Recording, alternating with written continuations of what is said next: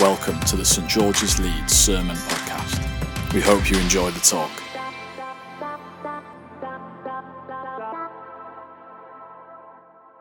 Good evening, lovely to be with you tonight. My name is Eve. In case you haven't met me before, I'm the Associate Rector here at St George's, and I am not a runner. Just in case you're wondering, I didn't chat to everyone at, at um, chat time. I don't really run if I can help it, unless I may be late, but then I might just be late. So that's where I am with running.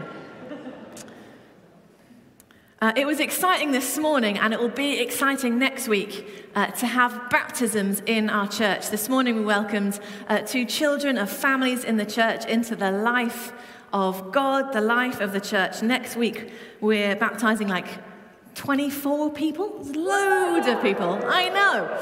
Um, so do come uh, next week. And uh, we trust that they uh, will both grow up and know the truth of who God is, of who they are and whose they are. And in baptism, people get wet. That's what we're going to see next week. You need to bring a change of clothes if you're going to be uh, baptized. And there's symbolism of being washed, of putting on the new self, the new wardrobe. Julia's spoken about that in a past uh, sermon about your spiritual wardrobe.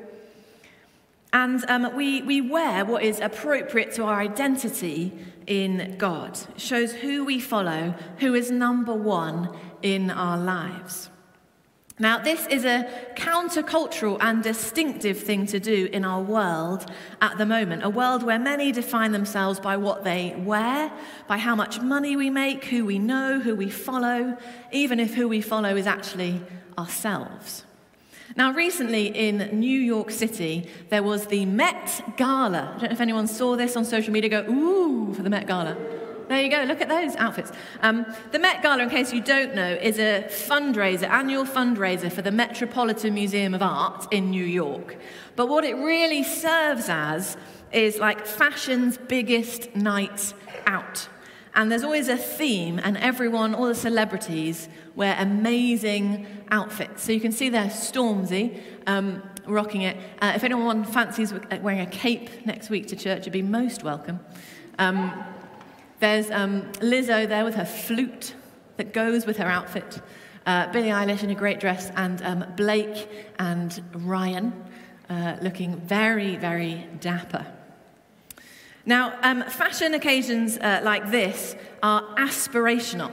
Um, people look to them both for future fashion trends and also hoping that one day maybe they'll get a ticket to that event. Maybe they might be uh, famous or have the status to be invited and wear that kind of stuff. This is uh, full of outfits that you don't want to get wet or ruined because it shows who you are. Now, there's nothing wrong with expressing ourselves through what we wear, although it's good to know, the impact of those consumer decisions on the world and on people. But in our life with God, we step into our eternal life with Him in the here and now. And we start off that journey in baptism. We wear our future hope. And so next week, we'll hear certain words that we share together, and some of us shared them this morning about what it means to follow Christ. It means dying to oneself, to our agenda and rising to new life with Jesus. We remember when we share our creed, our statement of faith together, that Jesus not only died a sacrificial death to bring forgiveness, but rose to a resurrected new life. And it's in the resurrection, our theme of these next few weeks, that we find our future hope for healing, salvation, eternal life, justice, and peace. And also, in the resurrection of Jesus, it's that that brings this hope into our here and now. The hope we have as Christians, and that is on offer to the whole world, is the promise of the kingdom of God, which is to say, God's rule and reign. God becoming king over the creation he lovingly created, but who turned away from him. Jesus preached this kingdom coming in him, in his very self, in his person. That he was launching this rule of reign and reign of peace, justice, holiness, beauty, life in all its fullness. It both had come and was still arriving. And the resurrection of Jesus was the first fruit, like the first fruit on a fruit tree, the down payment of what will be the new heavens and the new earth, the fullness of the kingdom of God, a renewed humanity, a renewed creation, living in right relationship with God, the world put to rights when Jesus returns. And after Jesus ascended to heaven, that we'll celebrate in a few weeks' time, he sent the person of the Holy Spirit, God's personal power and presence, who is also described as a down payment, a deposit, a trustworthy deposit of the future world put right into our here and now. Peter, who wrote the passage that we heard earlier from his letter, writes to scattered and persecuted early Christians, reassuring them in their trials that the hope that they had and that we now have is not a set of ideas or based on a dead philosopher, but a living hope because Jesus is alive. So we heard, Praise be to the God and Father of our Lord Jesus Christ. In his great mercy, he has given us new birth into a living hope through the resurrection of Jesus Christ from the dead, and into an inheritance that can never perish, spoil, or fade. What we have in Jesus and our trust in him cannot be taken away. the scholar and pastor Tim Keller, who wrote a book, Hope in Times of Fear, that has kind of inspired uh, these few weeks of thinking about the resurrection. He says, The resurrection means not merely that Christians have a hope for the future, but they have a hope that comes from the future. This future hope in baptism and becoming a Christian isn't a ticket to heaven, it's a joining in with Jesus' risen life now into forever.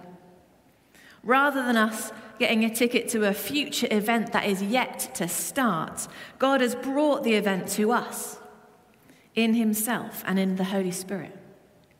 We have early access so that we can experience some of the now whilst also having hope for the fulfillment of the future of the not yet, particularly in times of trial. We saw that this morning with their families and the children being baptized, and we will stand with those being dunked next week. We might also have donuts as well, we didn't say that. Um, we were talking earlier in the week. Um, I think it's not copyright to say dunking with donuts is a thing. Uh, so next week, come for donuts at 6 p.m. cafe and then join in with the dunking.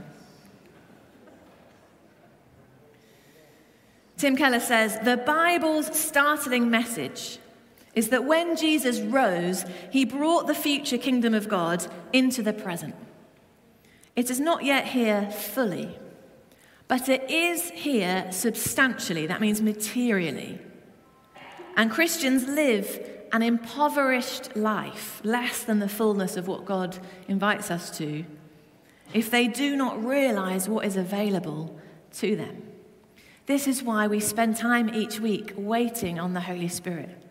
This is why we pray and meet in small groups. This is why we spend time with God every day because the future kingdom of God is available in the here and now and it can change things. We can usher in God's rule everywhere we are, wherever we are on our faith journey, however much experience we think we have. So, this kingdom of God, we often talk about the now and the not yet. We live in the in between, and there's some mystery there. Not everything is clear cut and easy to understand. It's more like living in the next slide. Um, it's more that it's just kind of this is where we are. Does life ever feel like this? Um, you'd like to go from A to B, and there's sometimes a little bit more of a journey in the middle. So, in the kingdom of God, we have knowledge of truth of who Jesus is. God has spoken. But alongside that, we must be humble about our ability to understand the word perfectly. We see now personal change and growth. The Holy Spirit has come into us already. We can have confidence of power over sin. But the not yet might mean lapses and failures that we wish wouldn't happen, but they do. We can't always expect quick fixes. We see church change and growth. God can bring renewal and transformation in the local church. But the church is not yet fully sanctified, made holy. Therefore, there will be imperfect congregations and moral failures. We see God transforming society. Christ is even now ruling over history, shaping societies and culture through human participation and gifts. But there will still be wars and rumors of wars, as we see in the New Testament. The not yet means that Christians won't trust any political or social agenda to bring about the full righteousness here on earth that will come when Jesus returns, although we work for that with the Holy Spirit. But what about what we have now? What about when we're going through trials? We're in the in between. Sometimes it feels like our faith is being tested. Well, we have this inheritance that we can draw on now. Peter says, This inheritance is kept in heaven for you, who through faith are shielded by God's power until the coming of the salvation that is ready to be revealed in the last time. In all this, you greatly rejoice though now for a little while you may have had to suffer grief in all kinds of trials. These have come so that the proven genuineness of your faith is shown. That doesn't necessarily mean God is sending stuff to test us. It means that in amidst the highs and lows of life, our faith will be proven. A bit like when you leave um, dough to rise to prove, it fills out, it matures. But in the kingdom of God, in the now, we are gifted freedom from certain things. I'm going to mention three of these. Firstly, we are given freedom from fear of guilt and shame. Tim Keller again says, The Father looks at you and he sees a treasure. To the degree you live in consciousness, in experiential awareness, if you like, of that, to that degree you are free from shame for anything in your past. Some of you might have heard this description. Guilt is about what we've done, actions. Shame is about how we feel about who we are. Now, God has forgiven us, made a way for forgiveness of our sins on the cross. And He's the only one who has the authority and power to judge us, to absolve us of guilt. We have a practice in the church the confession of sins and the proclamation again of the absolution of that sin by Christ. And God has also shown us how He feels about us in Jesus, that He loves us, He wants to walk with us. And He's the only one who has shown and proven this trustworthy, perfect love. And He can continue to fill us with this love because He is alive, giving us no reason to feel ashamed by anyone or anything in this world. In the resurrection, the verdict is given and many of us will know these words from Paul in Romans there is now no condemnation for those who are in Christ Jesus. This gift comes from the future into us now and frees us from shame, from the insecurity and anxiety that drives us to serve the idols of sex and money and power, from the fear of death and judgment day. Now, that doesn't mean that God might not prompt us of where we might be messing up or moving away from God's best for us. But He doesn't do this to condemn us. The New Testament says God's kindness leads us to repentance, to bring us back to Him, to forgiveness and freedom. And that's also something we do in our communities as well confess our sins to one another, to bring it to God, and to receive forgiveness. Last week, Julia talked about St. Paul's testimony of being the most fruitful disciple, being free from guilt and shame, free to follow God no matter the cost. And this is happening um, and has happened for me in my life. I wonder if there are things that God is freeing you from in yours. Um, I grew up, you know, doing all right at school and at university. I was a bit of an achiever, a performer. Um, I now channel that performance in other ways by doing, you know, improv and stuff uh, in my spare time. But um, unrenewed and redeemed, uh, that was. Um, that was often a seeking of approval, of worth from others, even from God. But in Jesus, that is brought um, kind of redeemed in a way, so that it's the best possible version of that. So it's not, it's not all sorted, but I'm on a journey to not having to achieve and prove myself to gain worth from others or from God, but to know that God has already achieved what is needed for me to be known and loved and to thrive and flourish.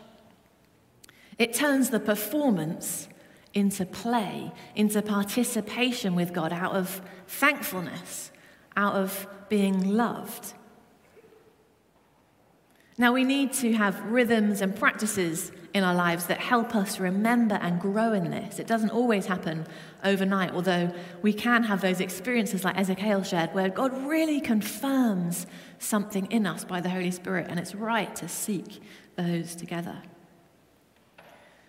If for you it's not a kind of performance thing, but it might be, you know, that you don't know your worth or you're feeling, I don't have much to give, God takes that and transforms it into purpose in Jesus because he has loved you so much that he saved you for life in his kingdom. We're free from guilt and shame. Secondly, we have freedom from the fear of death. In the past two years, we've become once more acquainted with our mortality and fragility. Death is devastating, it's sad, and grief is our human response. I don't know how many people have watched Afterlife or just like a bit of Netflix. Anyone like a bit of Netflix? I mean, there's a variety of things on Netflix, but I'm assuming, you know, good programs. Um, Afterlife is a show that is really popular on Netflix. It's about a widower who's lost his wife and who's going through uh, grief and the process of rebuilding his life, really. And it's written and performed by Ricky Gervais who I think is a brilliant comedian. Uh, he's an atheist, and he divides opinion with his kind of quite close to the bone humour. He's a bit marmitey. But in this show, this is about as raw as he has been, I think, in his writing. And it's connected with a lot of people uh, quite deeply. And there is a lot of truth in this, I think, kind of gospel truth about living in the present about the value of receiving help and community from friends, and the reality of the pace of grief in our lives. But when I watched it for me, and some of us might disagree, and it's really good to talk about what connects with us uh, in, our, in our culture, what's, what's speaking to people. But for me, it lacked a bit of hope, I suppose, this future hope both beyond death for his wife in the show. There was no redemption or renewal of her suffering, but also for him, he's lost the one thing that gave him meaning. And there's not, apart from the, actually, the, the dog is an amazing companion and, uh, and shows that need for love and companionship. But our resurrection hope in Jesus offers us more than that, and it is available now. And I'm aware it might not be comfortable to kind of talk about uh, death often. We don't do it very much. Um, and I won't labour the point, but many here will have been impacted by the death of a loved one, maybe a family member, maybe a friend at university, or might struggle with a kind of fear of death or a wondering about it. Following Jesus, and we see it enacted in baptism, means we've already died to ourselves, to our agendas, to what we think is best. And we're free to start our eternal spiritual life with God now, guided by Him into good purposes, renewed by the Holy Spirit, and free from the fear of death, because our ultimate future is secure and death has been defeated by Jesus, the indestructible life. And we have the deposit, the down payment of the future in his resurrected self. Now, this is easier said than lived out. I want to acknowledge that. But it is many millions of Christians' experience, including Tim Keller, who wrote this book that I mentioned, Hope in Times of Fear. He writes about resurrection hope uh, coming out of a pandemic and also facing the second cancer diagnosis of his life. And Julia, who spoke last week, shared some of her experience of loss, and many of us will have those today. So, this is not glib optimism, just kind of hoping everything will turn out, not really based on anything. It's a solid future hope that anchors us through every season of our lives. And I want to encourage you tonight if uh, if you'd like to some, have someone come alongside and pray about a particular situation or talk about with a trusted friend and might to rebuild that hope on Jesus and his resurrection and experience some of that by the Holy Spirit now. Finally, we have freedom from authorities or powers and principalities, as they're called in the New Testament in the world. Uh, this is Siya Kolisi. Uh, he's a South African rugby captain who uh, won the 2019 World Cup. Uh, he does run for a living. Uh, he was the first black captain of the South African team. And I heard him speak eloquently at a leadership conference this week about the difference that Jesus and his resurrection has made to his career and his life and his marriage. Now, he operates in a, the world of international sport. He follows the rules of the game. He works within the industry, but he's also surrendered his life to the will of God. And he's not bound by wealth and fame or the pressure of the sports world. And him and his wife have used their kingdom influence to start a foundation that helps the poorest in their nation. And this is one example uh, but there are many powers and authorities in our world, systems of money, of how we use our bodies, of how humans use power, that we are no longer ultimately bound by. And wherever God has placed you, wherever you're going to be tomorrow, on Wednesday, on Friday, on Tuesday, on Thursday, on Saturday, you can be salt and light as we follow the way of Jesus. You can make the place and the culture that you're in taste better, like the right amount of salt does, to taste and see that the Lord is good. You can shed light on situations, conversations, relationships, offering a different perspective, offering no words at all, just being alongside in difficult times, offering the hope of Jesus being your genuine, authentic self. And in all of this, what really encourages me is that we are not alone as we participate in this kingdom, because Jesus, the risen King, prays for us.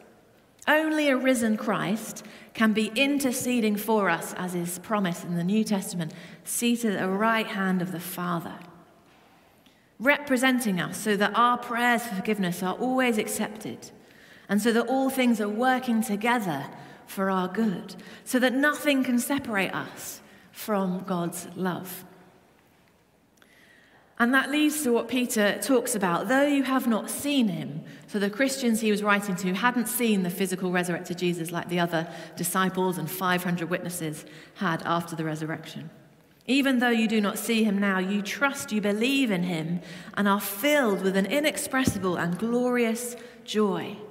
For you are receiving the end result of your faith, the salvation of your souls.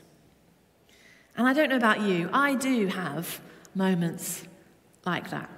And Ezekiel shared earlier about the youth weekend. It often happens when we actually set time aside, which just keeps reminding me that every day is a time to set time aside to spend time with God and the Holy Spirit. Um, but to have those times of experiencing the kindness, the faithfulness, the love of God, and letting joy well up inside of us. I've had that as I've ministered alongside others, um, seeing God at work in a community earlier this week of uh, older folk who had come from different churches to be renewed in the Holy Spirit. I've had that with um, my uh, godson, who was baptized this morning, and spending time uh, with the wider family of God, being connected to people, seeing what God is doing in other people's lives. I've also experienced that um, in the midst of difficult situations with friends and colleagues, in my own life, in church life, praying through situations, in the midst of it all, knowing the joy and the hope of God in the Holy Spirit. Wonder if some of us need to, to do that tonight, but also make a commitment to continue to do that day by day. Not just to wait till a Sunday to come and do all of that stuff with God, but be doing that day to day and be doing that in our small groups. Always making time to wait on the Spirit, to allow Him to fill us with an inexpressible and glorious joy. So, this future hope our life with God and even baptism isn't a ticket to some sort of heavenly Met Gala.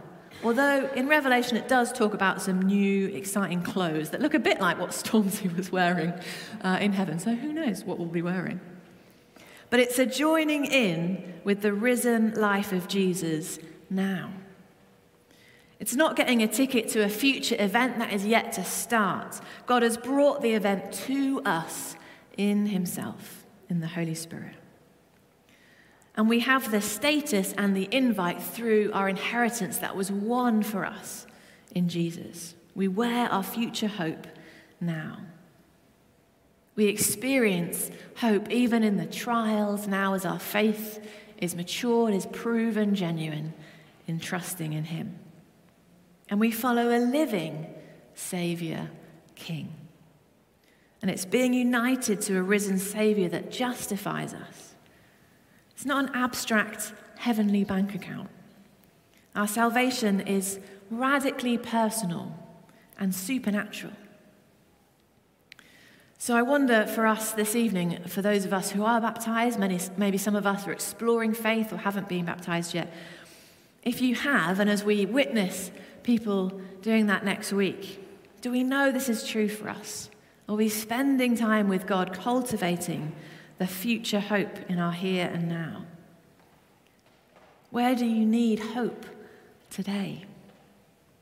Do we want this for ourselves, for our community, for where we are during the week? Let's live in the now and the not yet of the kingdom together because Jesus is alive. Amen.